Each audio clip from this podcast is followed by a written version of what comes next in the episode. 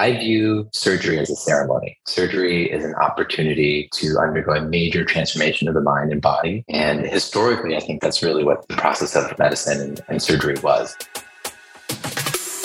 Are you ready to boost your longevity and unlock peak performance? Welcome to the Longevity and Lifestyle Podcast. I'm your host, Claudia Famburzelaga, longevity and peak performance coach. Each week, we'll explore groundbreaking science, unravel longevity secrets, share strategies to grow younger, and stay up to date with world-class health and peak performance pioneers. Everything you need to live longer, live better, and reach your fullest potential. Ready to defy aging, optimize health, and promote peak performance? Visit llinsider.com for more.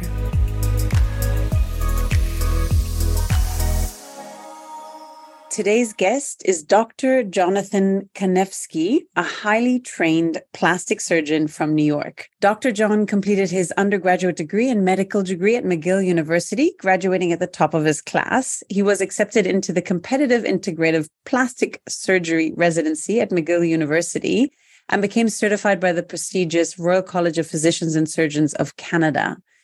Dr. John is considered a leader in the field of artificial intelligence in medicine, and he is bringing the latest cutting-edge technology to plastic surgery. Dr. John puts the patient's needs first, and we'll get into this in our conversation today and how many lives, I guess, he's saved of women from breast implant illness.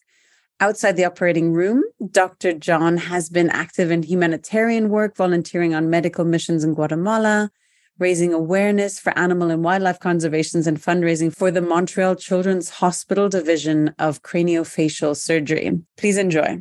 Welcome to the Longevity and Lifestyle Podcast, Dr. John. It's such a pleasure to have you on today. Thank you so much for having me. It's a pleasure to be here. So, Dr. John, I'd like to start with something that's very important, and it's breast implant illness. So for my audience listening, either perhaps they have breast implants or there might be some considering it, you know, what exactly is this breast implant illness? How many people does it affect each year?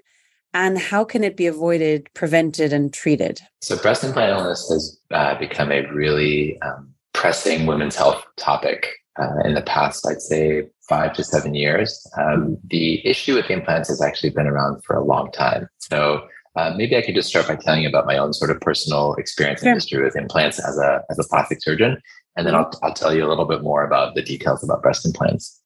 So about 6-7 years ago, when I was nearing the end of my aesthetics fellowship training, I started to notice more and more discussion among patients. I'd have patients coming in and sharing this concern that, you know, I think my implants are making me sick. And at that time, the general consensus in the plastic surgery industry in the world was that, you know, this has been disproven in the past, and there's not really a thing here. And very, very unfortunately, it seemed like the rhetoric was put more on the side of, you know, the patients, not rather than like a real assessment and understanding of what's going on. Mm-hmm. Since then, there's been, you know, a complete reversal in terms of the depth and understanding with which I think the industry is starting to look at these issues. Unfortunately, not as much as I would hope. But at that point, for me and my training and where I was at, I decided I'm not going to do any breast implant surgery until it's 100% clear. There's no 100% guarantees in medicine, but at that point, I was like, there's enough patients coming in complaining of this being a problem, and I can't accurately predict who's going to develop breast implant illness or these symptoms. So I'd rather just not be involved with them. Mm-hmm.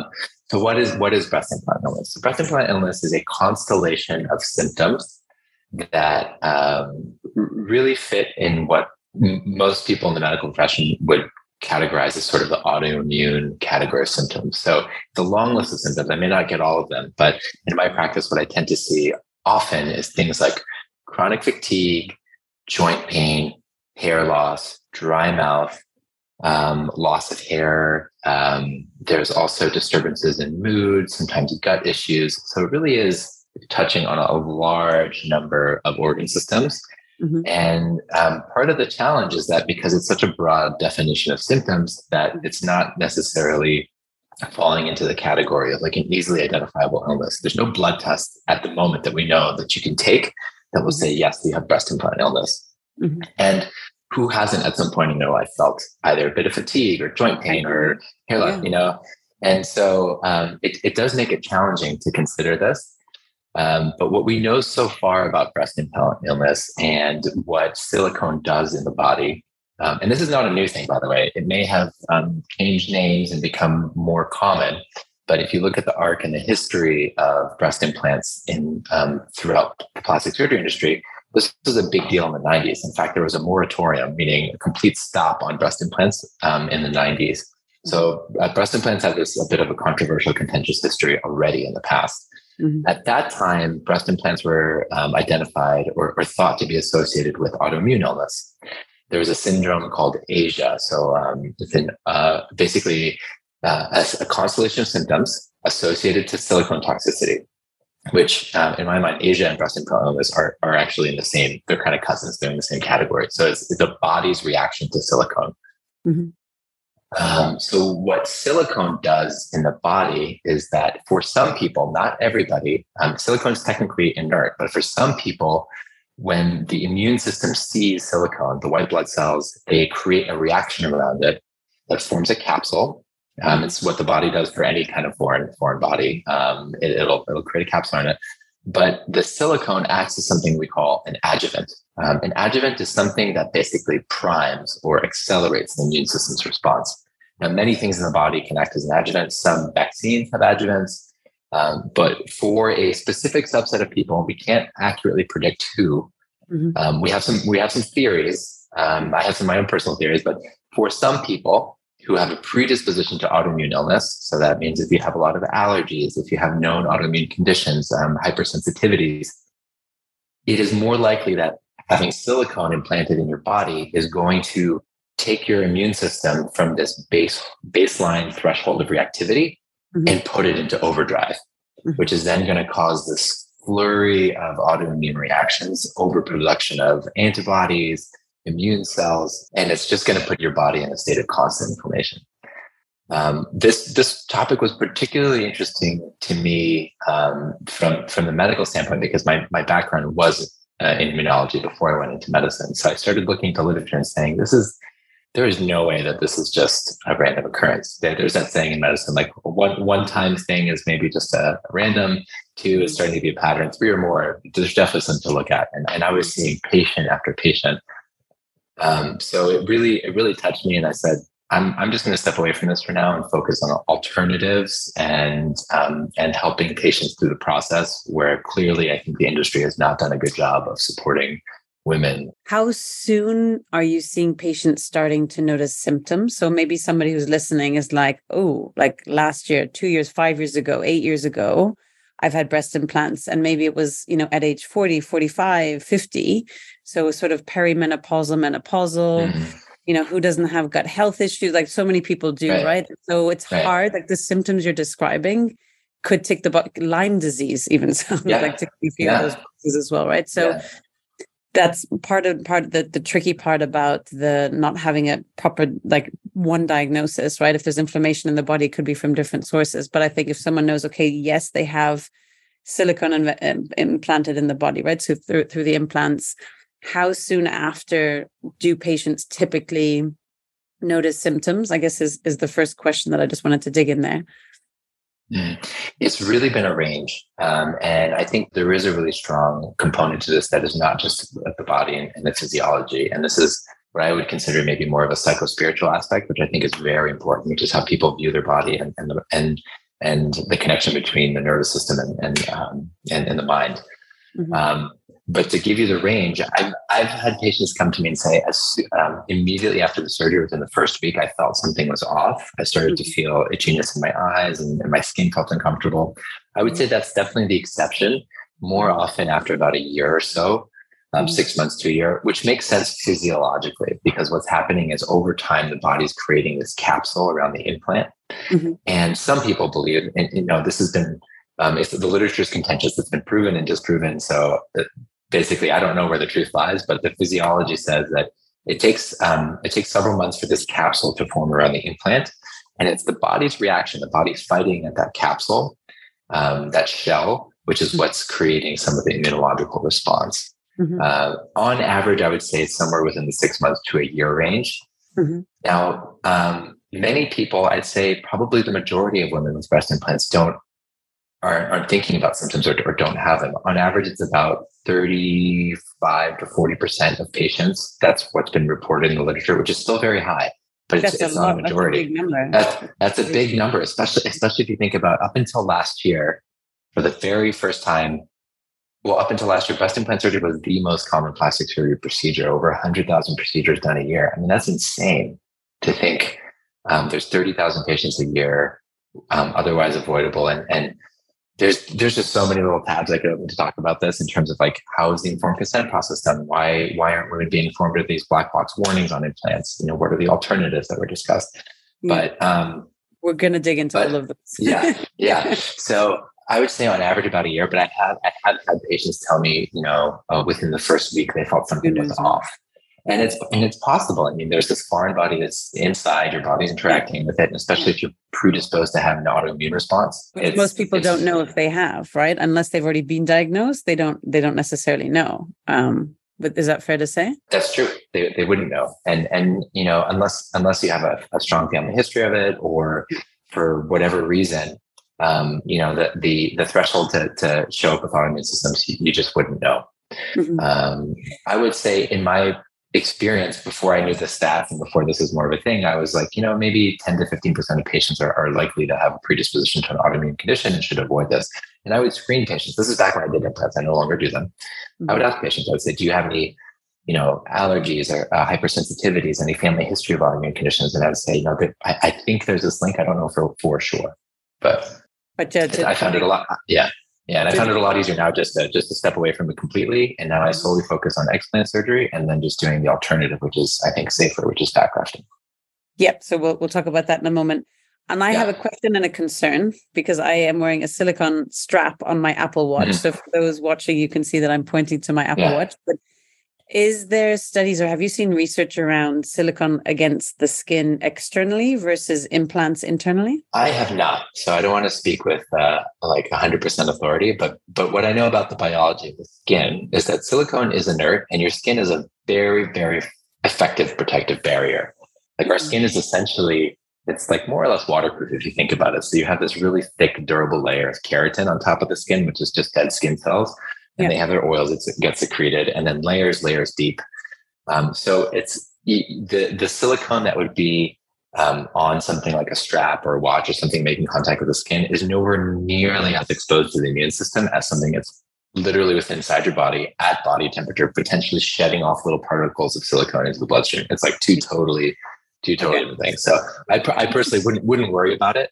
But I have not personally looked at any literature that like examines the difference, but I would say it's pretty low. And now a quick word from our sponsors. Thank you so much for your support as it helps keep our content free for everyone. This episode is brought to you by Prolon. If you want the health benefits of fasting, such as healthy aging, weight loss, energy, and mental clarity, while still being able to eat, Prolon's fasting-mimicking nutrition products are for you. Prolon is the first and only clinically tested, doctor-recommended fasting nutrition program based on over 20 years of research and developed by the Longevity Institute at the University of Southern California in collaboration with 17 other prestigious universities. I'm a fan of the Prolon 5-Day Fasting Nutrition Program. It's primarily plant-based, non-GMO food is shown to rejuvenate your body's cells the same way fasting would. And if done 3 times per year, can reverse your biological age by 2.5 years. Check out Prolon's 5-Day Fasting Nutrition Program and subscribe to do the program every 4 months for the best results by going to prolonlife.com. That's PROLONLIFE.com. And for you, dear audience, get 20% off with code Claudia20 at checkout today.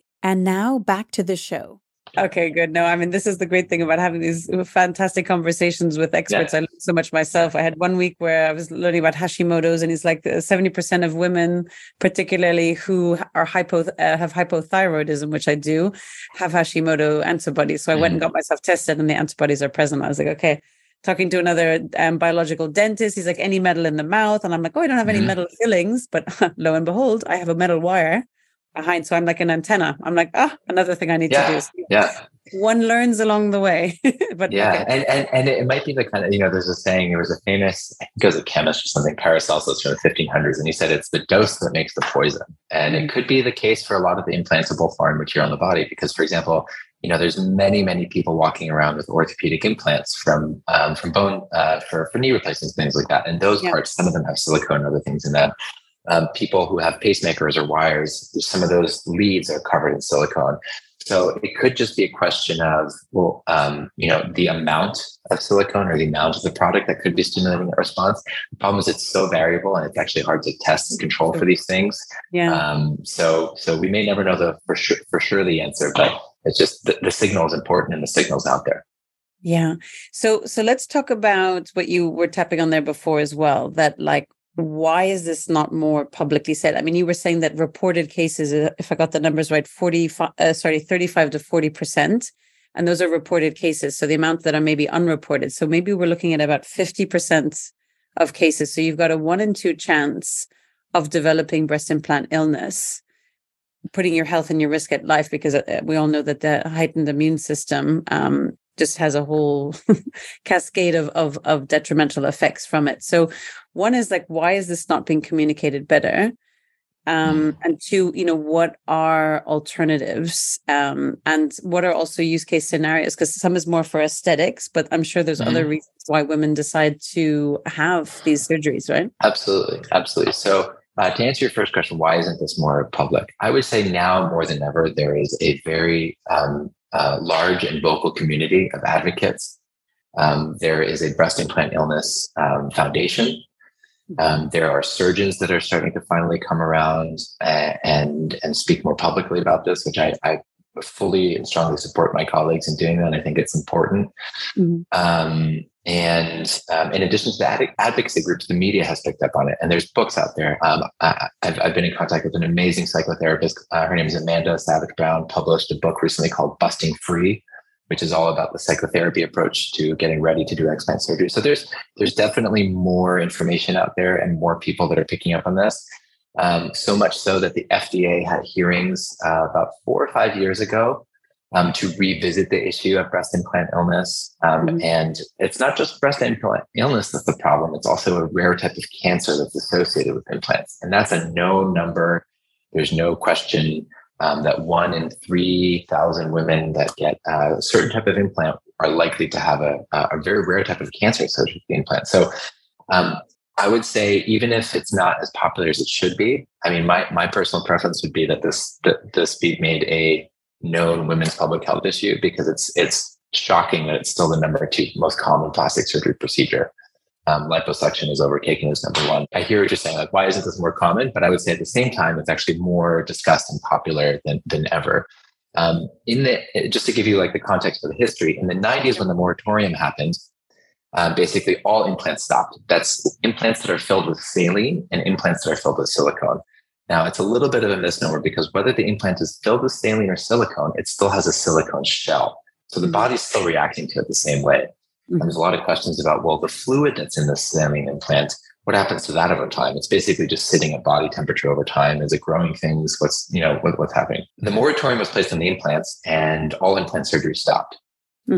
And then a ton of research was done. You know, you could ask questions about how was it funded and who and what were the results, but basically to say that there is no association between breast implants and autoimmune illness, and it's back on. And so they were put back on the market. I can guess who funded that. Yeah. And it's and you know, it's critical thinking and asking more and following the money is always helpful. Follow the money, yeah. Yeah, and the validity of the studies, you know, like there's always people with good intentions doing that kind of research, trying to show validity, but it is a problem to say that you know, it wasn't unbiased. Now, fast forward to today, it's just not possible to quiet the storm of patients that are angry, that deserve representation, that deserve to be heard, and that deserve really an alternative. And that's been a large part of my mission, which is to say, I mean, there's going to be surgeons putting them in, there's going to be surgeons taking them out. It's just opposite sides of the same equation. The equation itself needs to change, which is what I've been trying to focus on. Say, let's come up with a better alternative and really focus on that, which is why mentioned before, I focus on fat grafting. Can we dig into fat grafting? Sure. Some people are like, fat what? What are you doing with fat? And they're like, oh, is this an alternative to liposuction? Like, so can you share a bit about what is fat grafting and what's happening? Sure. So fat as a regenerative medium, as a tissue from the body has been known for 50 plus years. Fat is rich in stem cells, both from the fat, but also from the blood. And it can be used as a filler material because fat, once grafted, so when you take tissue from one part of the body and put it somewhere else, the body's very intelligent. It surrounds it with all these growth factors and it starts to grow. It literally, it's like taking seeds and putting them somewhere else. And so that tissue is going to grow and it takes hold wherever you place it. So that makes it a very useful material for filling and creating shape. Since the research in fat grafting has evolved over the past 30 years, it's not just a useful filler; it can be used for its stem cell regenerative potential too, which is really powerful. Interesting. And so, some of the early uses of fat grafting were actually in patients with burns and radiation therapy after breast cancer. What was noticed is when the fat was put under the skin, that the skin actually softened and regenerated because people who've had burns or radiation therapy. For different parts of the body, the skin gets really damaged. It gets really hard and really stiff. And so the skin becomes more soft and supple with that kind of treatment. So fat grafting, what it is it involves removing fat from one part of the body. In some cases, it's processed and purified, and then in a sterile container, re-injecting it into a location. So you can either fill and create volume or for whatever regenerative purpose you want to use it for. The way that I use fat is I have a specific protocol and technique where I try and do everything as minimally invasively as possible.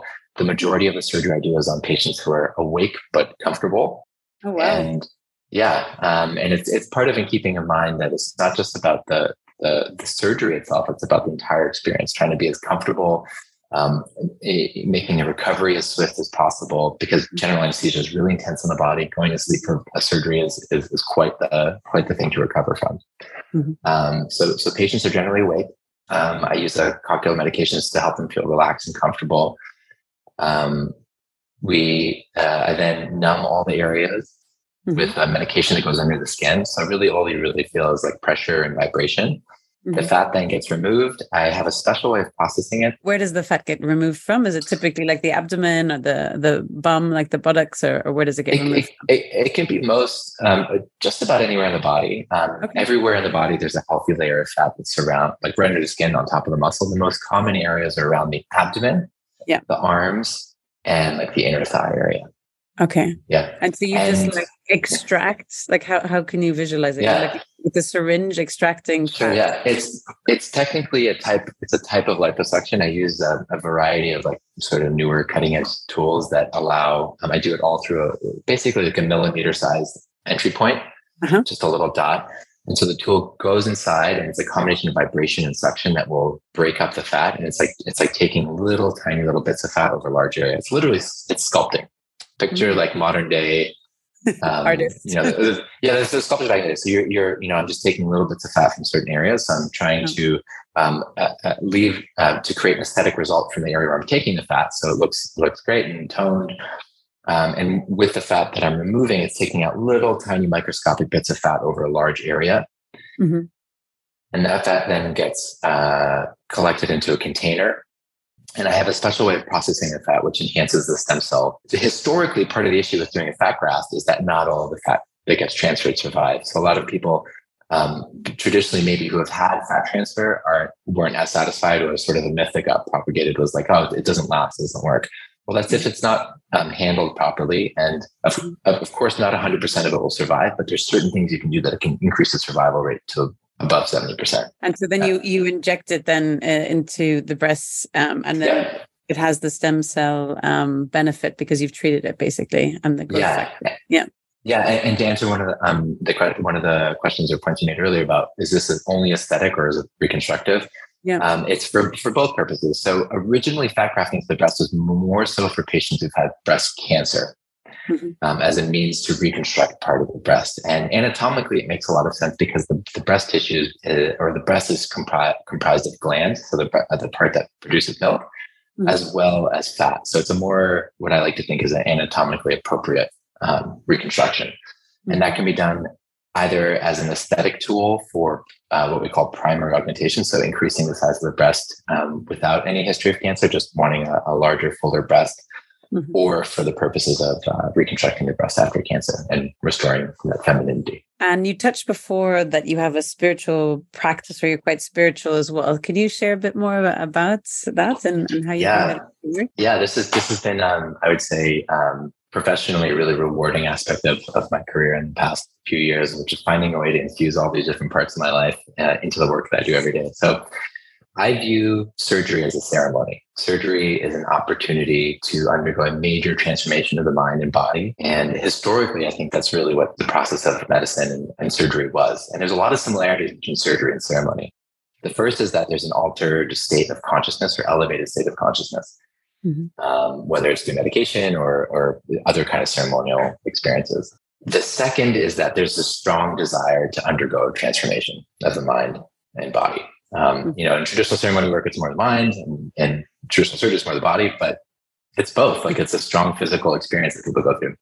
Mm-hmm. And the last is that you have to undergo the journey. There's no question. Like, if you want to have a transformation, you got to have a surgery. If you want, you got to go through it. So they're actually very similar in that way. And when I had that realization, I started to lean into it more to see that there's really an opportunity here to create this transformation for patients. And I think it's, I think medicine and surgery has sort of drifted away from that over time. It's become less spiritual, less about that transformative process and more about, we're in a hospital, we have to, like, this is a very sort of sterile, closed container. And it's interesting. I just got back from a trip from Egypt where I was just like witnessing all these different medical hieroglyphs and hearing these stories and just seeing how much ceremony there was in the process of treating patients, while respecting the actual biology and medicine. And I was like, wow, this is, it's still the same thing. It's still the same thing. We still wash our hands a certain way. We still wear certain ceremonial clothing. The patient still undergoes the process. They fast before the procedure, So it's an interesting link that's there. But I don't think patients have been given the opportunity to use this very special, precious, maybe once in a lifetime moment mm-hmm. to have a transformational shift. Mm-hmm. So what I've focused in my practice and trying to bring in that spiritual element is to create an opportunity for patients to undergo that process. So it's not just about the surgery, it's about the intention they set beforehand. In some settings, they could work with either a therapist or a guide beforehand to really like hone in on what it is that they want to achieve. And afterwards to have this integration pathway. The surgery itself was very interesting to me because I do the procedure awake. I use a special combination of medications that creates the opportunity for patients to undergo this change. Mm-hmm. And that medication is primarily ketamine. Mm-hmm. I'm not sure if you've heard of it before, but ketamine is a medical anesthetic that's been around for a long time. Yes. Yeah. But only recently, I'd say in the past, decade or so, it's become gaining popularity as more in the psychotherapy world as a treatment for depression and anxiety. Yeah. The real interesting thing about ketamine is that it is a very useful anesthetic for patients who are undergoing procedures while awake. Mm-hmm. It creates a state of neuroplasticity where you can really be guided through an experience and have a realignment in terms of how you view yourself. Mm-hmm.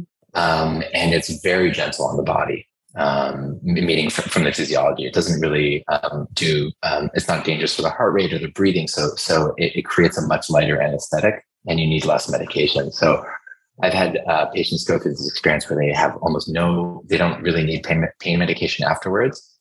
Mm-hmm. And their entire surgery process is just like, it really is like a ceremony, and I get to hold the space for them and guide them through that. And what I've noticed afterwards, it's been some of the most rewarding experiences I've ever had professionally.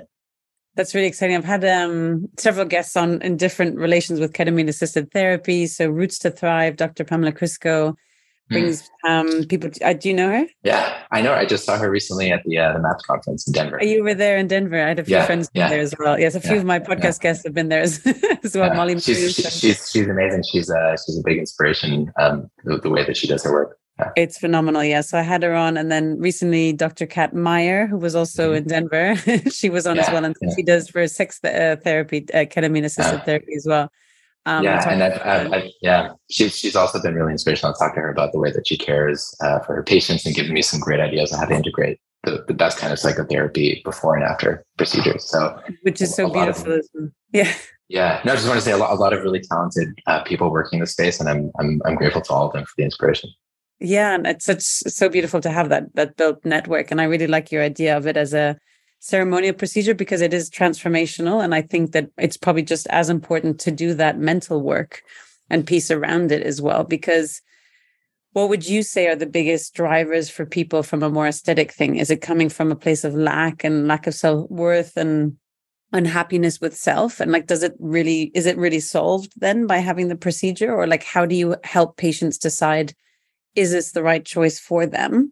And what is that mental piece, if you will, the psychological piece that you recommend that they do before and then for the integration after? I always come from a place of non-judgment, that no matter why somebody is coming in for consultation, their desire and to want to undergo transformation is where we start. And then I screen patients. I say no a lot. I probably say no, I'd say maybe about 60 to 70% of the time for consultations, which I think is pretty high. Yeah, sounds high. But it's very typical. But it's really important. I think it would be a disservice to my patients as well as to myself if I was just saying yes to every person that walked into my office. And so certain things that I screen for is trying to get an understanding of why somebody's wanting to make a change. And there are definitely certain things that I look out for. But most importantly, if I'm getting the impression that somebody's looking for an outcome that I don't think I can achieve either physically or a mental state I can help them get to through the procedure, it's just not the right fit.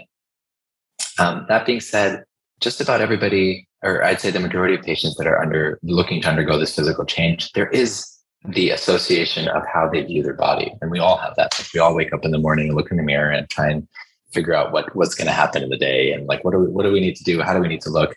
And that does come from a place of, I think, scarcity in the way that we view ourselves, and a place of lack. But holding that and an awareness of that and knowing that ultimately what my goal is to help people feel in alignment with who they are as much as possible so they can thrive every day. I see it as sort of like an alignment of the spirit and the body. So if you look in the mirror and you feel more confident and you're happy, you feel more alive to sort of emboldened to see who you see in the mirror, and you're like ready to go after the day. I think that's a success. But keeping in mind, I also say, like aesthetic surgery is not something that anybody truly needs. It's more of a want. And so really reassess the risks and benefits of any procedure to understand that shift that you're going to go through. It's important to have just a very, very no frills conversation during a consultation about what to expect. Yeah, because I have a few friends who've had procedures done, different types of procedures as well. Particularly after having kids, breastfeeding, etc. They're like, in the bikini, things don't look as good as they used to, and I should do something. So I think that there are potentially, that bucket of sort of mothers that just don't feel like how they used to if they were breastfeeding, for example. Is it possible with the procedure, with the fat grafting that you do, to still like breastfeed and everything after? So is it particular ages? Absolutely. So all the tools I use are blunt, meaning there's no sharp instruments that affect or damage any of the breast glands. Not everybody. So an important thing to say there is not everybody has the ability to breastfeed at baseline. So it doesn't impact the ability to breastfeed because there's no cutting of tissues. I'm not removing any glands. I'm just gently placing the fat around the breast gland with a blunt instrument. So there's no sharp cutting. Another tool that I use allows tightening of the skin to raise and sort of elevate the breast tissue. So it's like almost like a scarless way to do a breast lift.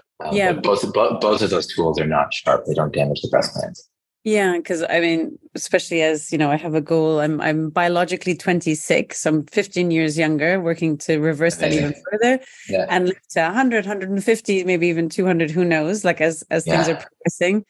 And obviously we want to represent how we feel inside, also outside, right? And so I think support like that for those who choose to, right? So again, no judgment. And I think it's always a question, like, where's it coming from? Make sure it's coming from the right place.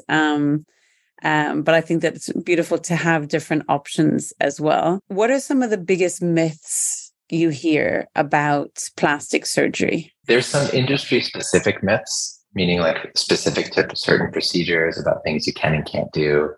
Mm-hmm. But as a whole, I would say one of the myths is just about the incidence of plastic surgery, meaning how often people are getting procedures, and just some of the things we see. So something I see a lot is, there's certainly a lot of thoughts about it in the media and judgment and how people think about it. But the truth is that, a lot of people get procedures and you often wouldn't know or notice it, just because if it's done well, it should just look like a natural enhancement.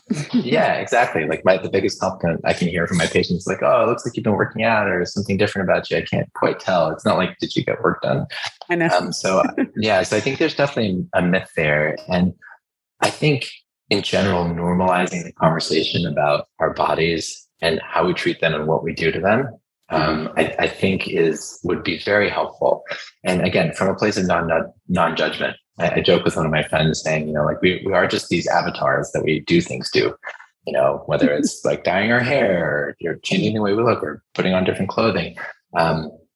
Obviously, plastic surgery or undergoing a surgical procedure is way more intense than that, but it's still on that spectrum of things that we do to our body to help us feel more in alignment with who we are. So I think one of the myths and things I've seen is just like, I don't know if people necessarily realize that how much this industry impacts people and how much surgery people are actually having, whether it's a minor procedure or all the way to like a big procedure that involves general anesthesia.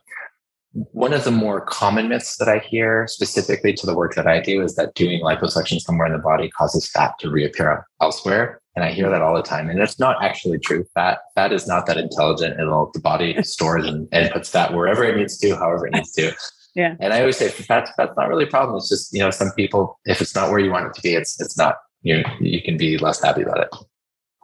So that's one myth I see pretty commonly is like, oh, if you remove that from somewhere, is it going to reappear somewhere else? Yeah. That sounds interesting. I want to ask a question around white fat versus brown fat, right? So we all want more brown fats and white fats. Does that have any role with the fat grafting that you're doing? So brown fat in adults is more of like a, what I'll call like a histological phenomenon, meaning it's like very, very small amounts. It's mostly small babies that have large stores of brown fat that you could probably isolate from somewhere. Adults still have it, but it's not necessarily like when I'm doing my procedure, I can differentiate between adipose fat, brown and white fat. Mm-hmm. But brown fat is fascinating. I mean, it's full of all these other things that make it just that much more active. It helps keep you warm. It's just like the metabolism of what's happening in brown fat is just very different. Yeah. I have never looked specifically, though, at what the difference in fat retention would be if you're harvesting fat that has a higher incidence of brown fat. We do know that fat has a higher retention if it is mixed with stem cells and if you purify certain stem cells from fat. And it is possible that maybe some of those stem cells are more likely to come from brown fat areas, but I don't know for sure. Because I think, I know in the biohacking community, it's like if doing the, cold plunges, cold water therapy, even having like ice packs on the back of your shoulders. I did that for a while, just while eating before bed, things like that helps to promote brown fat. Which the fat, by the way, if people hear fat, they always think negative, but the brown fat is the one we want. So you're saying it has response. We want it. I mean, it's full of mitochondria. It really helps stimulate the energy centers of the body. And exactly right. That's what I've heard and read as well, is that that kind of cold shock therapy trips the biology of those fat cells to increase production. I want to touch on a few things. Stem cell research. What are some new evolutions in stem cell research that you find most exciting? Stem cells have been around for a long time, but now we're finally, I think, starting to hit more and more mainstream use of stem cells. Mm-hmm.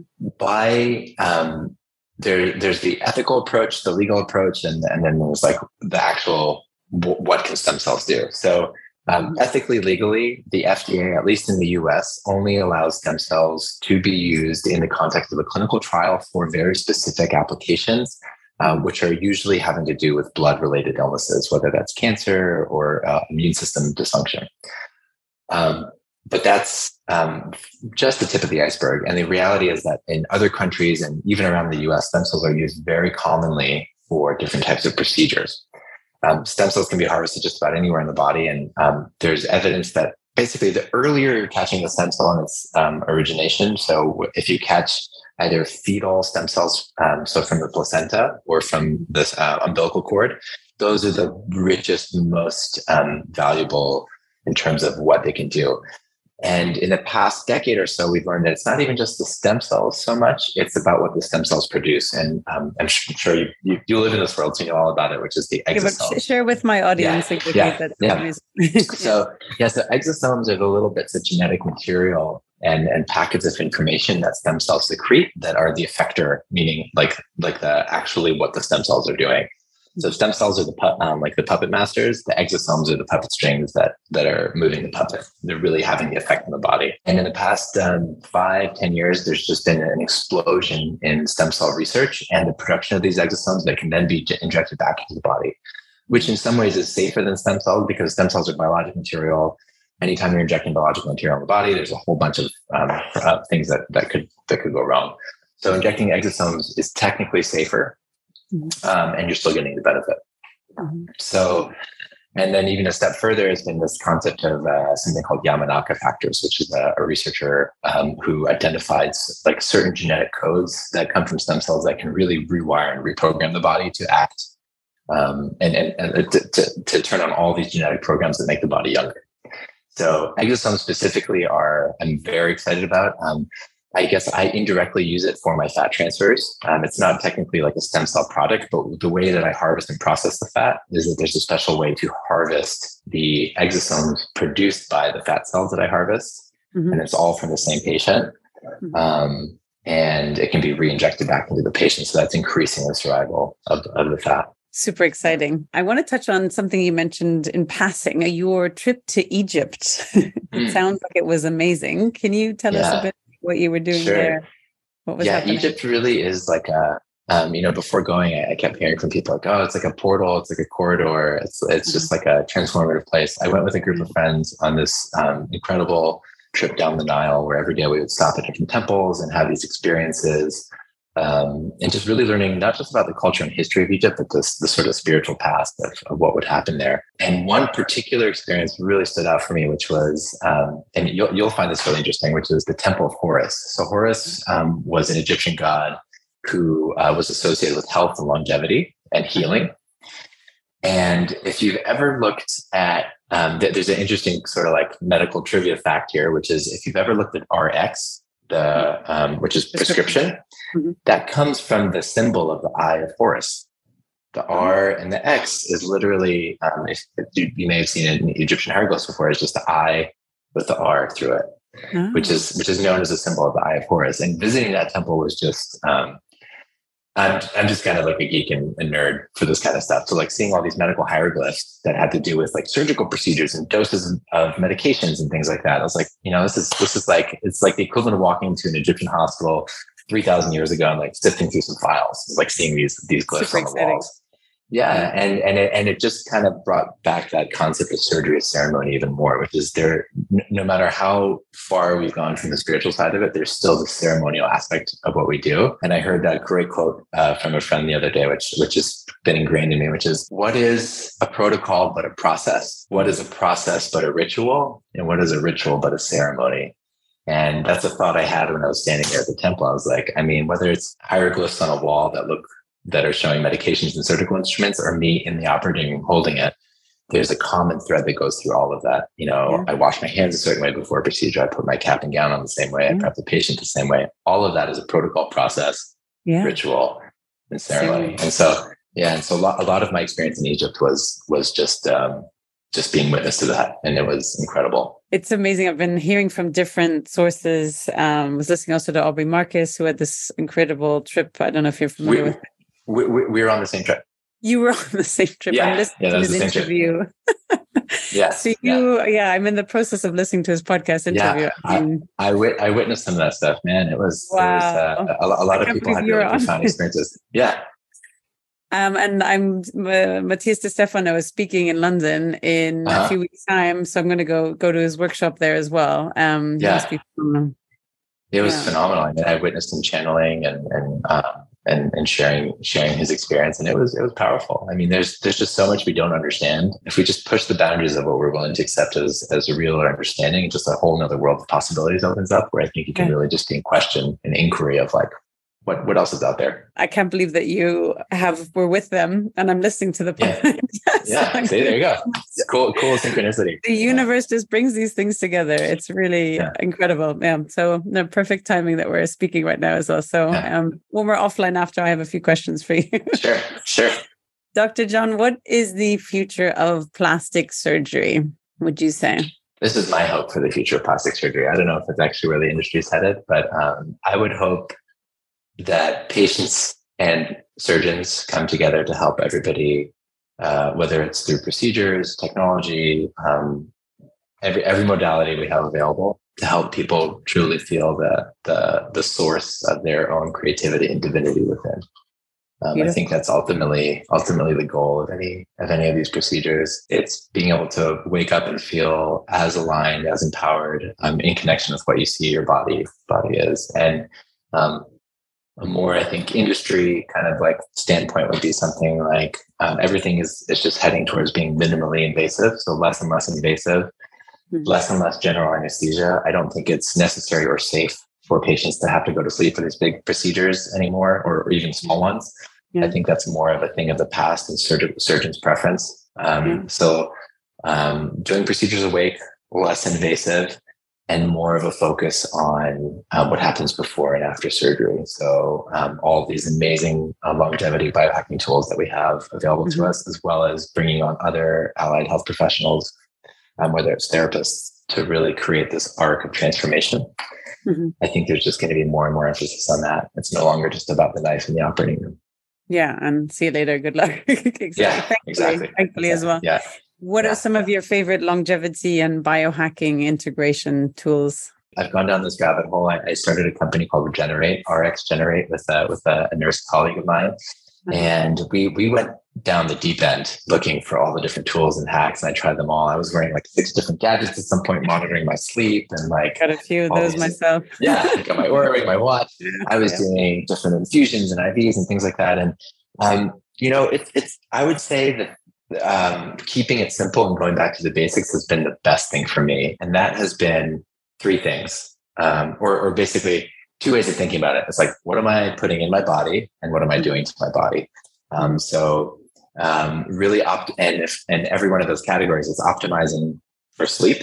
So it's the number one thing I do. It's the number one thing most people spend their time doing over a lifetime. So as far as best bang for your buck and time spent, you can improve your sleep quality. And it's so high on the chain of things that happen in the body, from restoration to mood and all the things.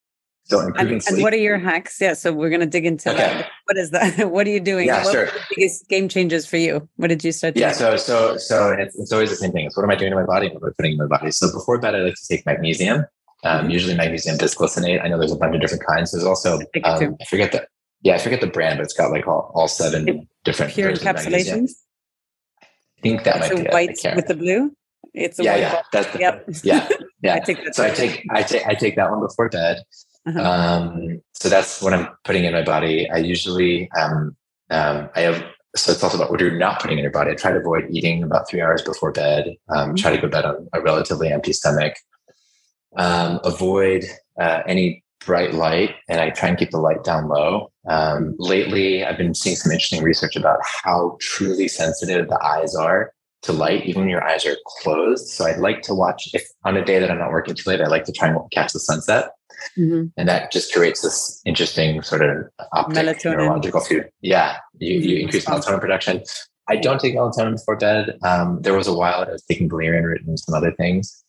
I like to be really comfortable when I sleep. I was using the 8 Sleep for a while to try and cool down my mattress, but I found ultimately just like setting the temperature properly in the room, I will always keep a hand or a foot outside of the covers, which is kind of a funny thing because it's not just temperature measurement, but it's also your body's most efficient way of regulating your core body temperature is through your hands. Oh, interesting. Yeah, hands or feet and your face, because the blood vessels are aligned in a certain way that allows them to cool off quickly. It's like literally the same concept is an air conditioner. So I'll usually keep a few limbs out because that I know when I'm sleeping helps me regulate. I also try not to do any like kind of crazy exercise 3 hours before bed. Again, I don't always, if the decision is to exercise or not, I prefer to exercise. So I'm not, and then in the mornings, what I find is actually really helpful, which sets the rhythm for how I get tired at night, is just getting a lot of bright light during the day. And that's been really helpful. And I've heard a number of people speak on this. And I think Huberman popularized it a lot, and I've heard it from a lot of other places. That I've noticed is really a thing. I like literally wake up and I go outside and sit on my balcony and just take in the nature and just get as much sunlight as I can in my eyes. Also try to avoid coffee after 3 p.m. Yeah. So that's number one with sleep. Yeah.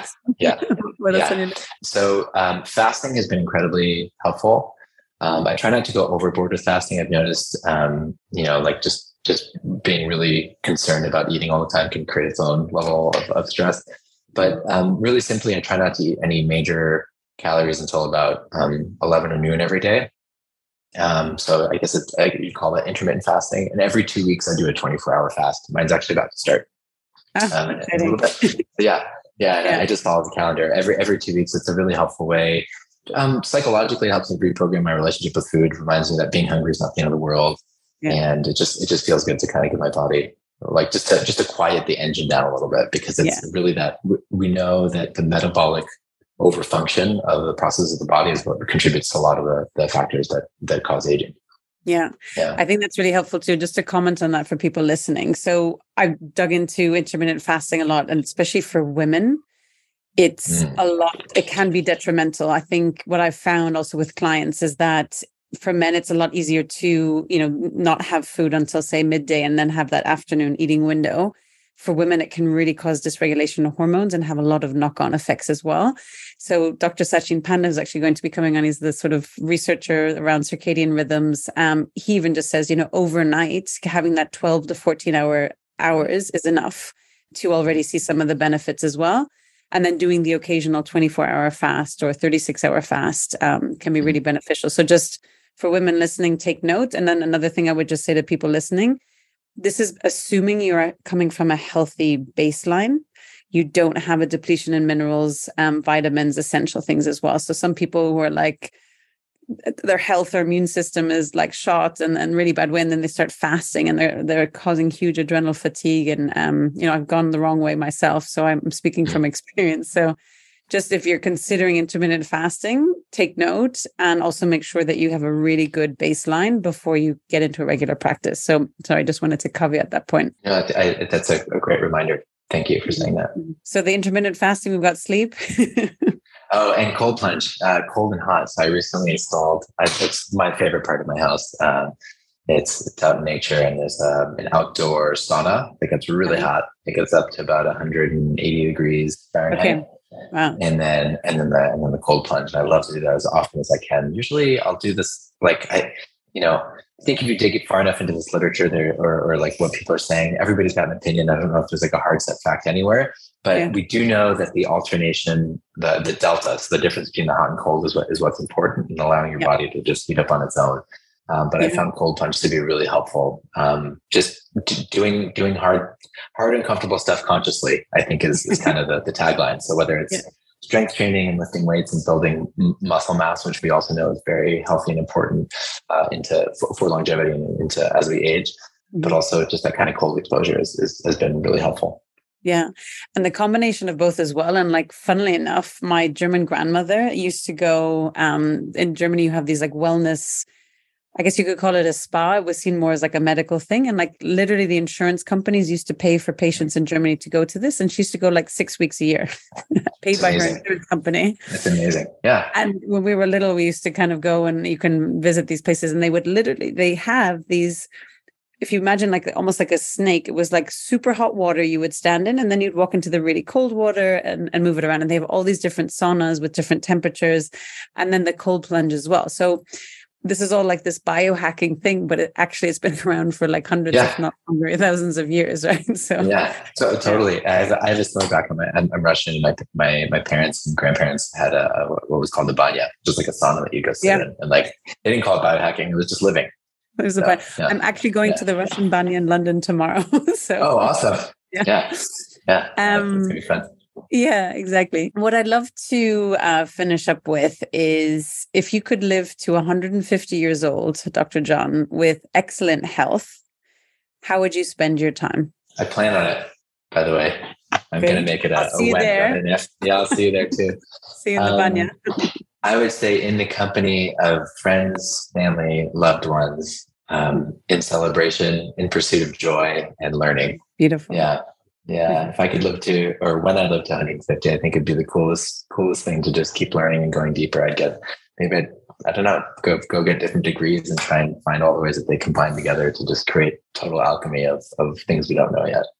So exciting! But most importantly, I think it's the relationship that I have in my life that have created the most joy and meaning, and I would focus on those. Yeah. I mean, Harvard's longest running study, or the world's longest running study from 1938, right? That shows for longevity and happiness, and longevity is about human connection. Mm-hmm. And I think the world really needs to reshift post COVID, right? To remembering what connection is. And I almost, fear, and I try, my kids are a bit young, they're 7 and 9, but letting them know that these devices and just sending a WhatsApp to somebody is not really human connection. And when they hear the stories of back in the old days, you would write somebody a letter, I'm going to come visit. And then you'd visit for a few days and you sat around without devices and had conversations. It's for them, they're what? Well, what did they do? Mind-blowing. Yeah. It's they were speaking to each other, enjoying each other's company. So let's see where the world brings us. But I totally agree with connection and experiences, right? So your Egyptian experience, right? Just these beautiful things the world has to offer that we just need to spend time uncovering, and to be able to do that with friends and family and loved ones is amazing. So what excites you most about the future of health, longevity in the coming years and beyond?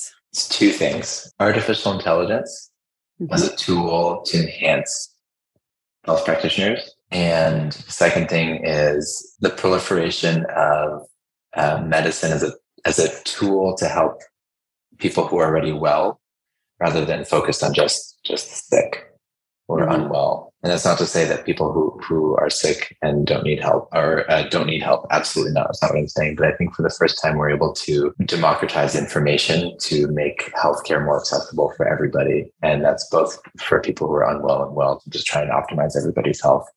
Yeah. And on the artificial intelligence side, I'm really interested. I work and advise for a few companies in the healthcare artificial intelligence space. And I really think just how, maybe a couple hundred years ago, before x-rays or medical imaging was used, a doctor with an x-ray or a CAT scan was not nearly as good as one, a doctor without that kind of technology was not as good as one with. It'll be the same thing as artificial intelligence, having that superpowered approach to knowledge, information. We'll just make healthcare more accessible and more efficient for everybody. I'd love to ask a follow-on question on that. Yeah. So in what ways or what applications of AI in medicine do you find it helpful? Because there is IBM's Watson, which reads all the medical research, because not one human can read all research that comes out. So it's up to date. So that's kind of one application versus I've had a recorded conversation, hasn't been published yet, about the MRI scanning, right? And preempting, early detection of potential cancer and things like that as well. Yeah. So what area of AI application in medicine do you think is most exciting? Oh, that's a great point. We could do a whole other podcast on that. So I started an AI company in Montreal called Imagia about 7 years ago that was focused on applications of AI in medical imaging. Uh-huh. I think every facet has some potential, but what I'm most excited about is the application of AI in surgical robotics. I think there's a lot that happens in surgery and that could be improved. So I advised a company called Neuralink, which is involved in creating an implant for a brain-computer interface. And Muscarin. And the amount of the amount that we're learning and able to glean from being able to literally gather information from the brain, as well as the surgical robot that is mostly guided by AI, is just incredible. And so there's a number of companies that are working in that space that I think is fascinating. Yeah. Apart from that, DeepMind, a company based out of London, They have a sister, like a related company with the same founder that is focused on protein folding, which I think is going to be incredibly fascinating for drug synthesis, where you could have, part of the problem with drugs and pharmaceuticals now today is that, you're getting such a small amount of the bioavailable molecule, meaning you take, like, what thing do you buy that you buy 100% of that maybe 10 to 15% is actually doing the thing it's supposed to do? Like, not very often. And that's the case with a lot of drugs, whether it's the body's breaking it down or it's not working when it's supposed to. So with AI approaches in pharmaceuticals, there's the opportunity to develop extremely tailored molecules that can act specifically on certain parts of the body, designed just for you based on your genetics. And I think that's really powerful. So I would say, I've given you a big answer, but I'm excited from the really big robotic stuff to the really tiny molecules. It's the extremes that I find pretty interesting. Yeah, I know a lot of people always are fearful when they hear AI, but I do think there are a lot of positive benefits as well. So it's finding that balance. Yeah. That's another big conversation. Yeah, the fear is certainly warranted, and I'll be I definitely agree with you there. But there's also great benefit. Yeah, as well. For my listeners interested in understanding more about plastic surgery and the work that you do, and it's particularly around fat grafting as an alternative and also around breast implant illness, what is an online resource? Or you mentioned, obviously, the book, we'll link that as well, that you recommend they could start with? I think it could be just as simple as going on. So there's a few places. If you just go on Google and type in breast implant illness and fat grafting, there's a ton of information that you can find about problems with implants and the opportunities with fat grafting. I share regularly about these topics on my Instagram. So that's at drjohn.k. So that's drjohn.k. Mm-hmm. Also on my website, Aura Aesthetica. That's AuraAesthetica.com, Aura Aesthetica. And we'll link everything in the show notes for people, so don't worry. Yeah. Those are some of the best places. There's actually there's going to be a few books and movies coming out on the topic of breast implant illness as well. So there's no shortage of information out there. I do think that the book that I mentioned, Busting Free, by Amanda Savage Brown, is also a great place to just get more context and information. Beautiful. Do you have a final ask or recommendation or any parting thoughts or message for my audience today? It's a message of gratitude, and just every day I'm grateful for the work that I get to do. And I hope that anybody listening also can find something to be grateful for and some aspect of your day, because that can be such a source of positive energy. Thank you for the work that you do and the guests that you bring on and this opportunity to speak. I'm so grateful.